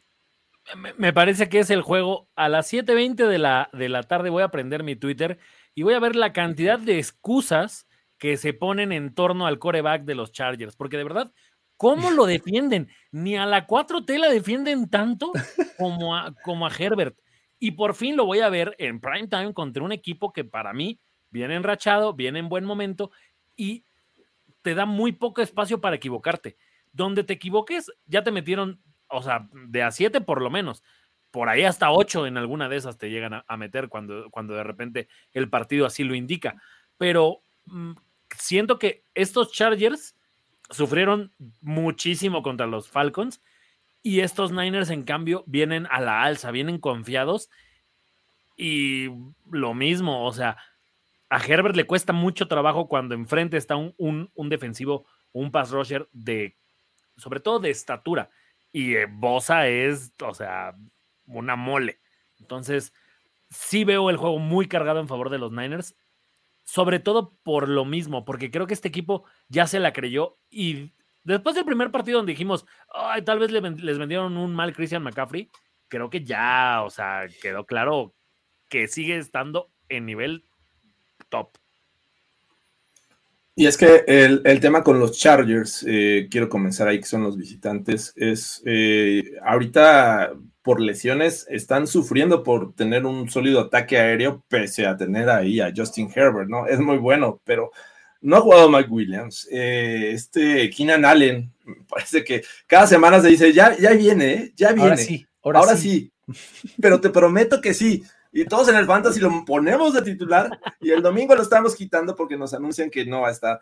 Eh, entonces, por allá hay, un tema, una, complicación para estos Chargers, eh, que todo está en los, en los hombros de Justin Herbert, ayudado por Austin Eckler, porque también Eckler tiene sus problemas de, repente suelta balones y es algo crítico, pero eso es por el lado del ofensivo. Del lado defensivo también hay lesiones, pero también tienen mucho talento pero creo que está mal aprovechado. De repente permiten drives, permiten anotaciones y bueno, esto hace que los juegos sean cerrados y en ocasiones los pierdan. Del otro lado, pues, tienes a, los Niners que me parece que poco a poco están teniendo una... Ya vemos hacia dónde va esta ofensiva con CNC, ¿no? Es mi playmaker y lo que te pueda dar Divo Samuel. Que, eh, eh, imagínate tener a Divo Samuel como el segundo playmaker, que me parece que es, es brutal, porque él también puede acarrear el balón eh, puede hacer jugadas en, el juego aéreo, no sé si vaya a jugar también este, este encuentro. Así es que hay que seguir mucho de cerca esto, esto, esta combinación de dos playmakers dentro del terreno del juego porque es interesante. A uno, sin duda, le vas a dar mucho más juego y al otro lo vas a tener ahí un atrásito ahí de repente. Lo olvida la defensiva y te puede, te puede anotar. Entonces, en, en cuestión de talento, veo equipos muy parecidos eh, salvo la posición de coreback, me parece que no podemos comparar en ese momento a Garoppolo con, con Justin Herbert.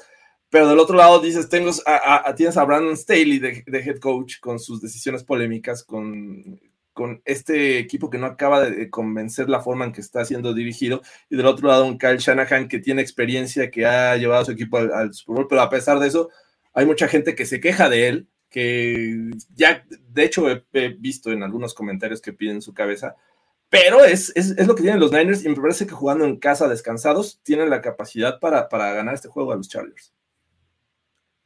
Sin duda, creo que, creo que los, los, 49ers tienen, creo que tienen, vienen en un mejor momento, ¿no? Como lo decías eh, también, Goros, o sea, es este, un equipo que está ascendiendo, que como que un poco ya creyó en que esta versión, que no necesariamente es la que, la que planearon para 2022, puede ser igual o más buena que lo que esperaban, ¿no? Entonces, eso en contraste con los Chargers totalmente, porque los Chargers dijeron, hombre, uff, este es nuestro año y miren nomás, ¿no?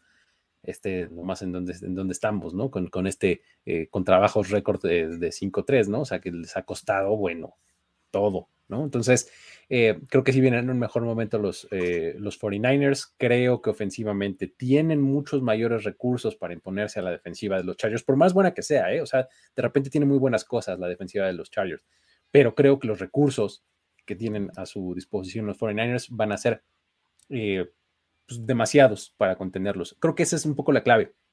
Sin demeritar, por supuesto, el trabajo defensivo que hacen los, los 49ers, que también es buenísimo, ¿no? Combinado con la ausencia de receptores que ya mencionaba Jorge, creo que los 49ers tienen la manera de ganar en, el, eh, en su segunda casa, ¿no? Porque pues ya sabemos que el SoFi Stadium normalmente lo hacen, este, lo hacen como su casa, ¿no? Básicamente, ¿no? Salvo en playoffs. Creo que sí. Que, que, hasta en eso le, le, beneficia a los Niners tener rival divisional en ese estadio. O sea, como que no, no le complica tanto. Pero, pero en el Levi's. Es, es, en el Levi's. Es en el Levi's exactamente. Estoy, es en el Levi's. Yo, yo, estaba equivocado, pero efectivamente. No, de, de cualquier manera se mantiene la, la, la, situación, ¿no? Este, además es Sunday night. Este, creo que vamos a estar ahí todos viendo el partido, ¿no? Entonces, eh, um, ¿ganan los 49ers, amigos? Yo digo que sí. Venga. Vámonos entonces a lo que sigue. Ay, a ver, este partido, amigos, no saben cómo este eh, quiero hablar de él porque creo que se puede poner interesante. De entrada, es, eh, es el, el, entre los Seattle Seahawks y los Tampa Bay Buccaneers. Es el primer partido que se juega en Alemania en la historia de la temporada regular de la NFL. Ajá. Es el quinto país en donde vemos un partido de NFL en temporada regular. Quinto país. Hagamos cuentas. Estados Unidos, Canadá, México, Inglaterra, Ingl bueno, este, Reino Unido y Alemania. Alemania. Muy bien. ¿Sale? Cinco, cinco países.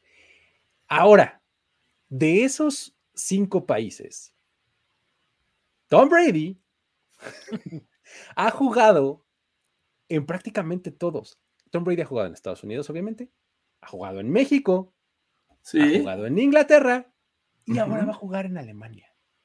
¿En Canadá ya jugó también con los Bills? Canadá? ¿Contra los Bills? No, curiosamente yo, nunca no hubo un Búfalo. O sea, es curioso porque hubo Buffalo Jets y Buffalo Miami en Canadá, pero nunca un Buffalo Boston. New bueno, Buffalo New England contra. Entonces en es Canadá. el cuarto país en donde Tom Brady va a tener un start en su carrera. O sea, si le faltaba un récord, ¿no? A Tom Brady dijo, estos 55 game winning drives no me son suficientes, estas 100 mil yardas a lo largo de mi carrera, como que no me llena tanto como ser el quarterback que ha tenido este, más países con un start por lo menos en, en, la historia de la NFL. Ahora Tom Brady lo logrará si es que pues, todo sale como se espera, ¿no? Eh, ahora, en juegos internacionales, Brady está 3-0 y tiene un rating de 125.2 puntos de rating. ¿no? Es obviamente el más alto de todos esos corebacks. Va a enfrentar a los poderosísimos Seahawks, amigos. Estos Seahawks que están en modalidad eh, no me creían, pues miren esto, ¿no? Eh, estos Seahawks que anticipábamos que tenían la batalla de corebacks más triste en la historia de la NFL en el offseason y ahora resulta que Gino Smith este, está jugando súper bien. ¿Pueden continuar con esa racha sobre los Buccaneers? ¿O este es el partido en donde Tom Brady dice, ya, eso del divorcio me está sentando muy bien. Voy por una victoria más. ¿Cómo ven? Cuando veías este partido al principio decías, le están viendo la cara a los alemanes, ¿por qué les van a mandar a los Seahawks? O sea, nada más les van a mandar a Brady para que llene el estadio, pero, eh, o sea, de verdad, qué poca que le manden ese juego. Hoy, hoy en día dices, wow, o sea, este juego para mí ya trae implicaciones de playoffs en el sentido de dónde va, dónde vamos a ver en Wild Card a estos dos, o en Tampa o en Seattle. Y eso ya trae implicaciones bastante intensas porque el viaje, el, en este caso, sí es muy largo para unos playoffs donde tengas que ir a jugarte tu vida a, Tampa o tener que visitar uno de los partidos, uno de los campos más complicados en la NFL, como es el de los Seahawks. Entonces, siento que el duelo en Alemania es algo que, uno, vale toda la pena del mundo eh, despertarte temprano para ver, y dos, quiero ver a Kenneth Walker contra esta defensiva, porque me es claro que Brady ya despertó y creo que sus receptores son los que tienen que empezar a atrapar los pases. El juego que gana Tom Brady la semana pasada se vuelve un poco más eh, legendario por cómo lo saca, pero una serie antes debió de haberlo ganado con toda la tranquilidad del mundo y hubiéramos visto que, que, el rival es el que tuviera que intentar ganarlo en la última serie. Pero a final de cuentas, o sea, Tom Brady es tan bueno que logra hacer eso. De este lado, quiero verlo, quiero ver a la defensiva de los Bucks, porque es algo que me ha quedado de ver muchísimo. Creo que era de las mejores cosas. Creo que todo el mundo era, güey, Devin White y toda esta parte.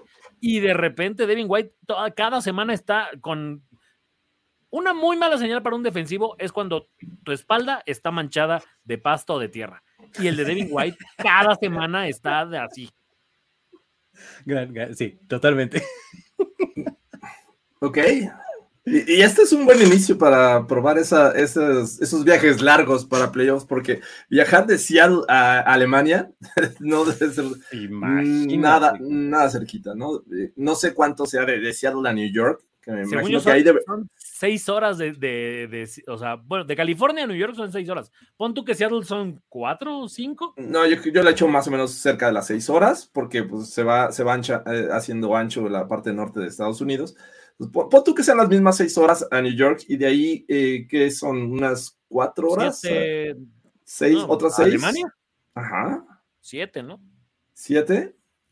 Aunque dice aquí dicen vuelo, que Gino va a tener más tiempo para hacer high knees en el avión. Es probable, sí. en eso también va a superar a su antecesor.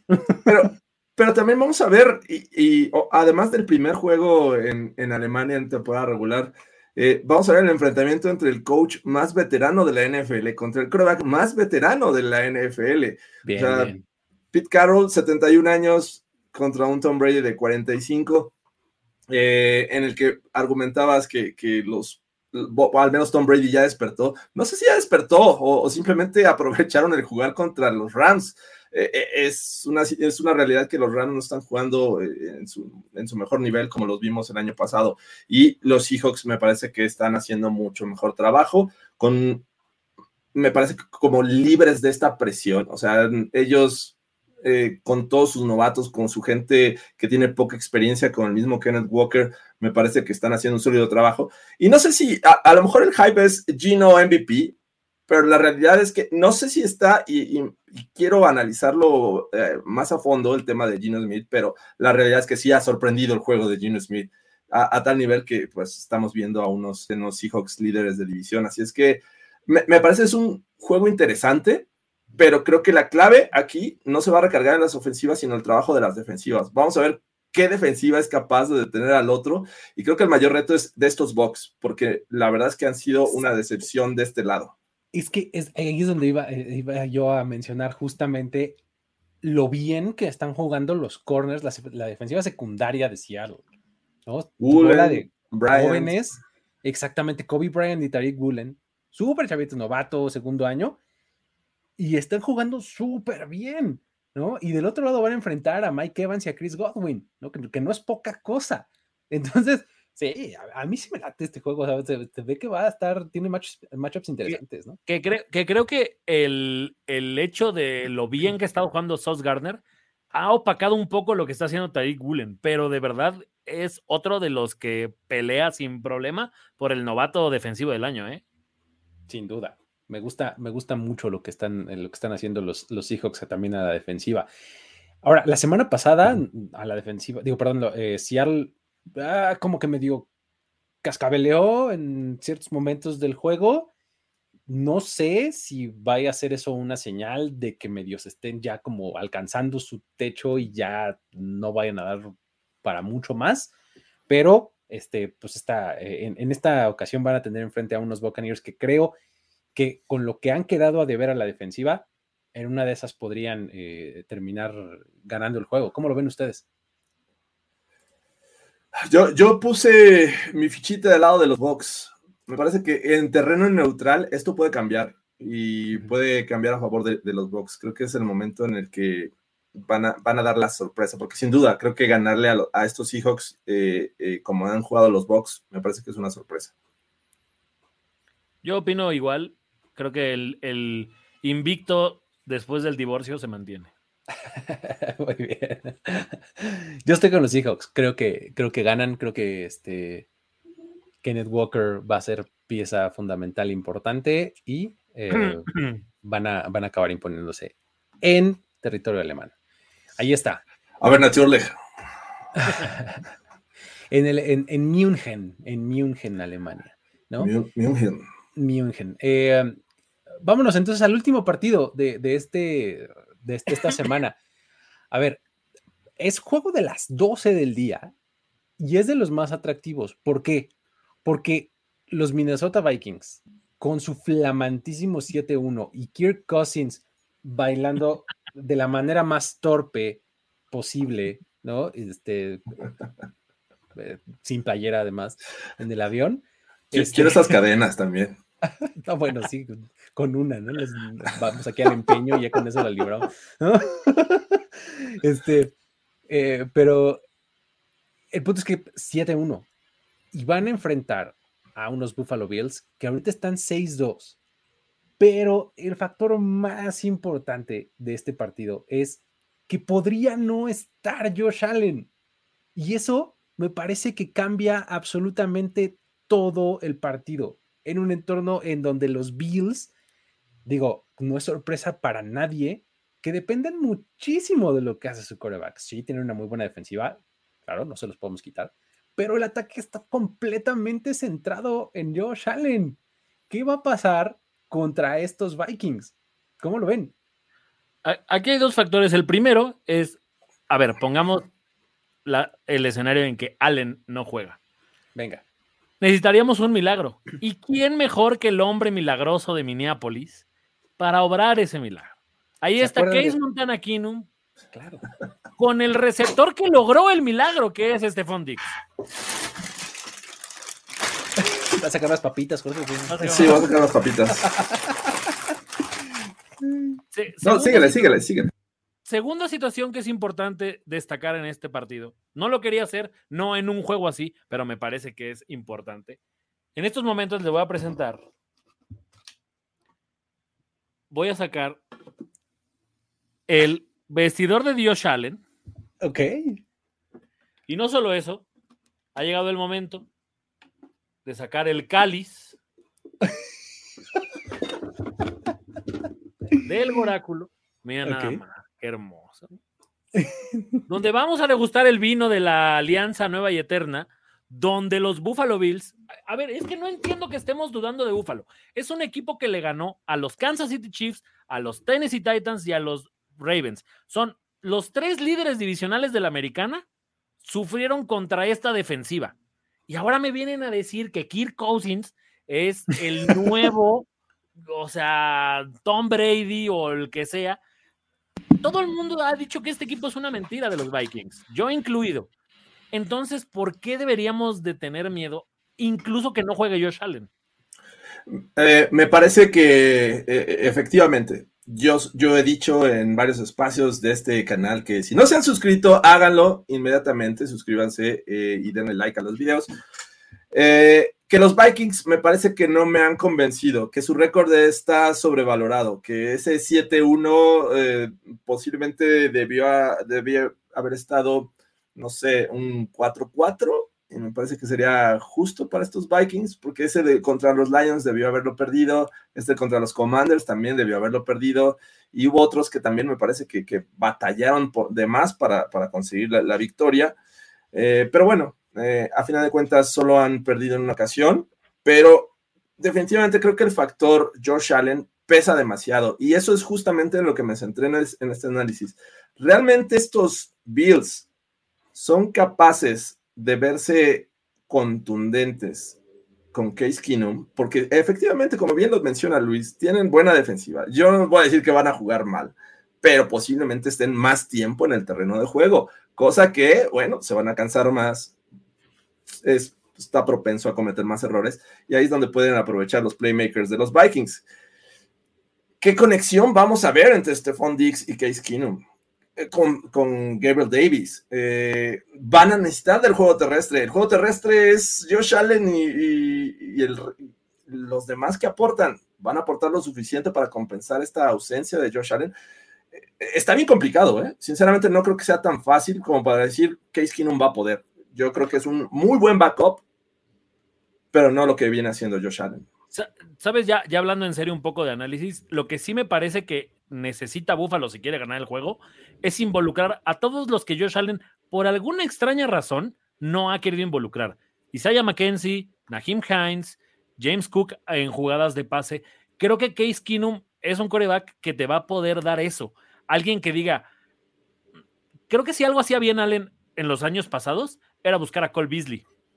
Y este año no ha encontrado esa válvula que le genere el tercer, el, el, el primero y diez en una tercera oportunidad, digamos, lo complicada. Lo mismo con Dawson Knox. Creo que lo, lo, que le pasó a la familia y al hermano de Dawson Knox ha tenido a este jugador como, pues obviamente, en otro tema. Entonces, ha sido demasiado Stephon Dix y Josh Allen. Y qué bien, le ha funcionado a Buffalo. Pero también Gabe Davis ha quedado un poco a deber en esta campaña, no como lo que esperábamos después de este juego de playoffs en Kansas.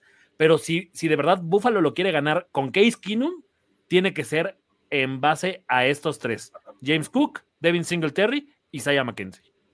Y Naheem Hines. Oh. Es que lo de Hines me gustaría verlo, pero ¿sabes qué, me, ¿sabes qué me pasa un poco?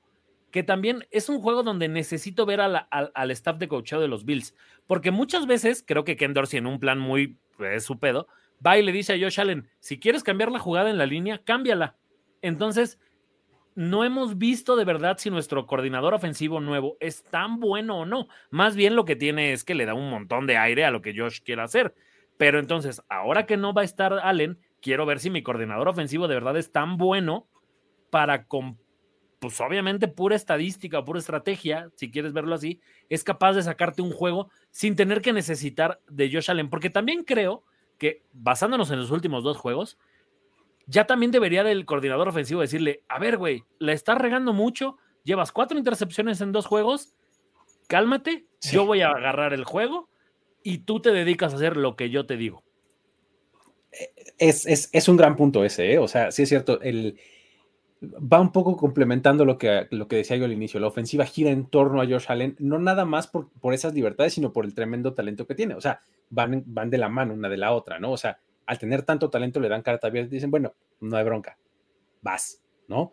Ahora, sí creo que tienen que, este, que diversificar a la ofensiva, o sea, de verdad eh, eh, es demasiada dependencia de Josh Allen y, no, no nada más porque corre y pasa, sino que cuando pasa, pasa solamente a, a, Stephon Diggs, ¿no? Entonces, sí es un, muy buen punto ese, ¿eh? o sea, que el decir, a ver, vamos a repartir el juego entre todos. Y defensivamente hagamos lo que venimos haciendo. Porque, a ver, ya, va, ya va a estar Davis White, sí, ¿no? Ya. Es lo más probable. Milano también. Entonces, fíjate, Milano ha estado jugando muy bien durante la temporada. Davis White va a tener enfrente a Justin Jefferson. Lo cual, así que digas fácil, pues no está, ¿no?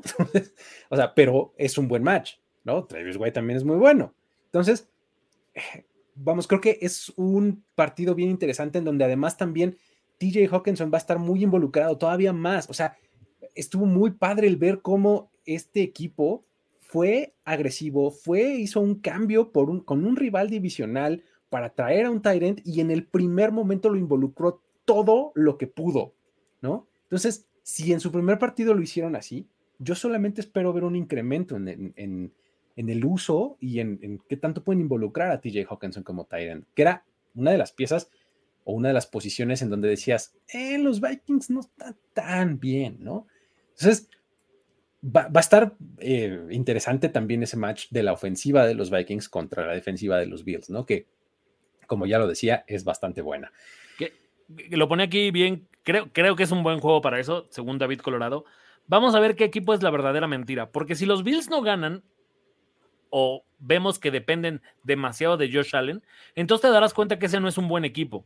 tiene un muy buen jugador en una de las posiciones más importantes del juego y hasta ahí. Del otro lado, si Minnesota no es capaz de ganarle a Buffalo sin Josh Allen, entonces van a empezar de, claro, se los dijimos, ahí está, son una mentira, estos no le ganan a nadie, porque además creo que Kirk Cousins tiene esta presión un poco, quieras que no, que es de, güey, ahora lo tienes que ganar. Y con esa presión, Kirk Cousins suele no ser el mejor. Ah, tiene, su, de su lado que es a las 12 del día el partido, ¿no? Entonces, este, vamos, ya sabemos que ahí su porcentaje de efectividad este, aumenta, ¿no? ya te lo he dicho, va en relación al rating, este juego va a ser muy visto. Eso sí, eso sí. abogo a eso. Cuando nadie lo ve, efectivamente. Oye, este, amigos, ya lo mencionamos un poco de paso, pero es el Cook Bowl. O sea. Dalvin Cook. Dalvin y James Cook. Y James Cook. Hermanos, ellos sí, ¿no? Van a enfrentarse en la, en la primera temporada en la que es posible, además, porque James es novato, ¿no? Y, eh, algún día vamos a tener el Etienne también. El también vamos a tener el Etienne Bowl. Ahorita es freshman en Florida, pero está, interesante. Que, además, eh, por, por mera relación, recuerdo mucho, y seguramente lo vamos a ver varias veces si están viendo este partido a las 12, el momento en el que eligen a, Cook, los Bills, ahí está Dalvin Cook, que es el más emocionado. O sea, si ustedes reviven ese momento de la, de la noche de selección, Dalvin Cook está eufórico y James Cook está, se, le, se le decía mucho esta parte de que este güey no sonríe, no se pone feliz, no quería venir a Búfalo, qué chingados. Muy bien.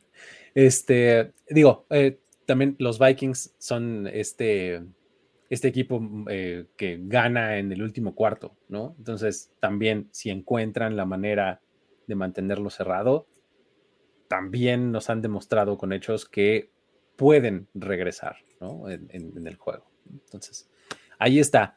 ¿Con quién se quedan para este partido, amigos? Yo aquí uso mi comodín. Exacto, hay, que, hay que hacerlo, hay que hacerlo. o sea, si hay un partido para el cual la expresión de pronóstico reservado aplica, es para este, ¿no?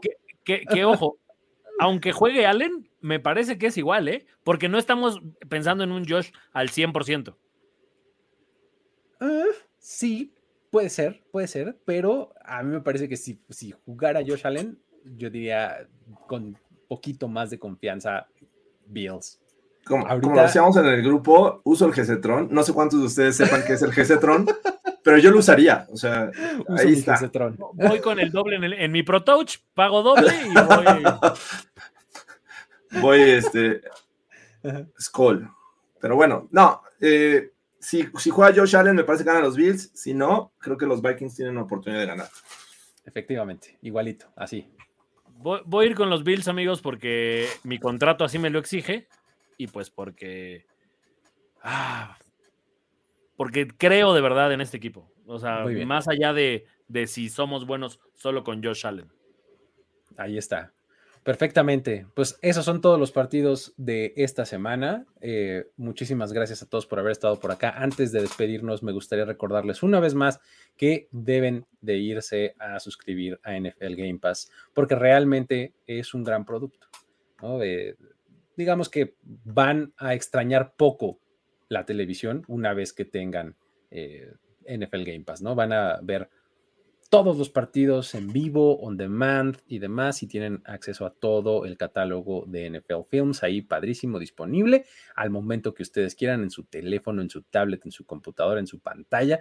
Va a estar padrísimo y lo van a disfrutar mucho. Ahorita hay un 50% de descuento. Denle clic a este link que está aquí en los comentarios y den su prueba gratis y que de ahí se van a animar para contratar el resto de la temporada.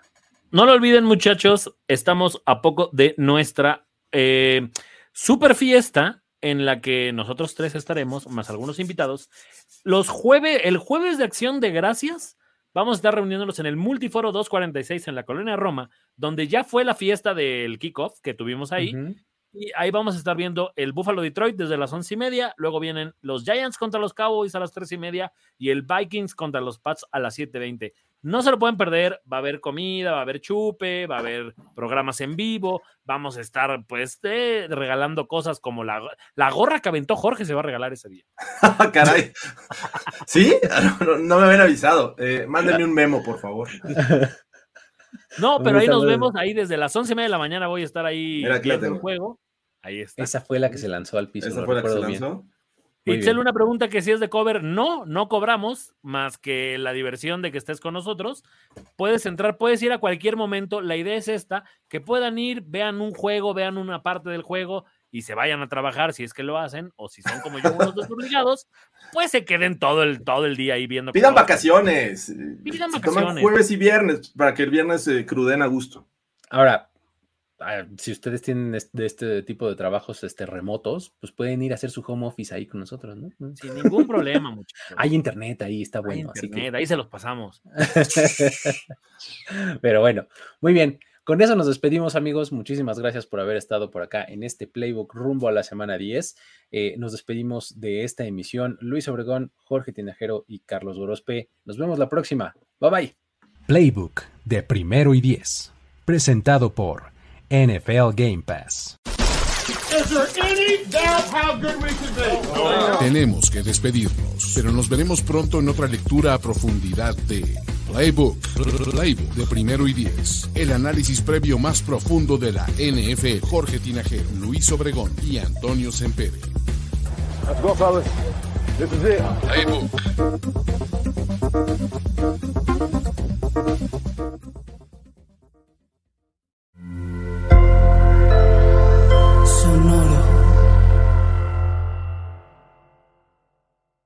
With Lucky Land slots, you can get lucky just about anywhere. Dearly beloved, we are gathered here today to. Has anyone seen the bride and groom? Sorry, sorry, we're here. We were getting lucky in the limo and we lost track of time. No, Lucky Land Casino, with cash prizes that add up quicker than a guest registry. In that case, I pronounce you lucky. Play for free at LuckyLandSlots.com. Daily bonuses are waiting. No purchase necessary. Void where prohibited by law. 18 plus. Terms and conditions apply. See website for details.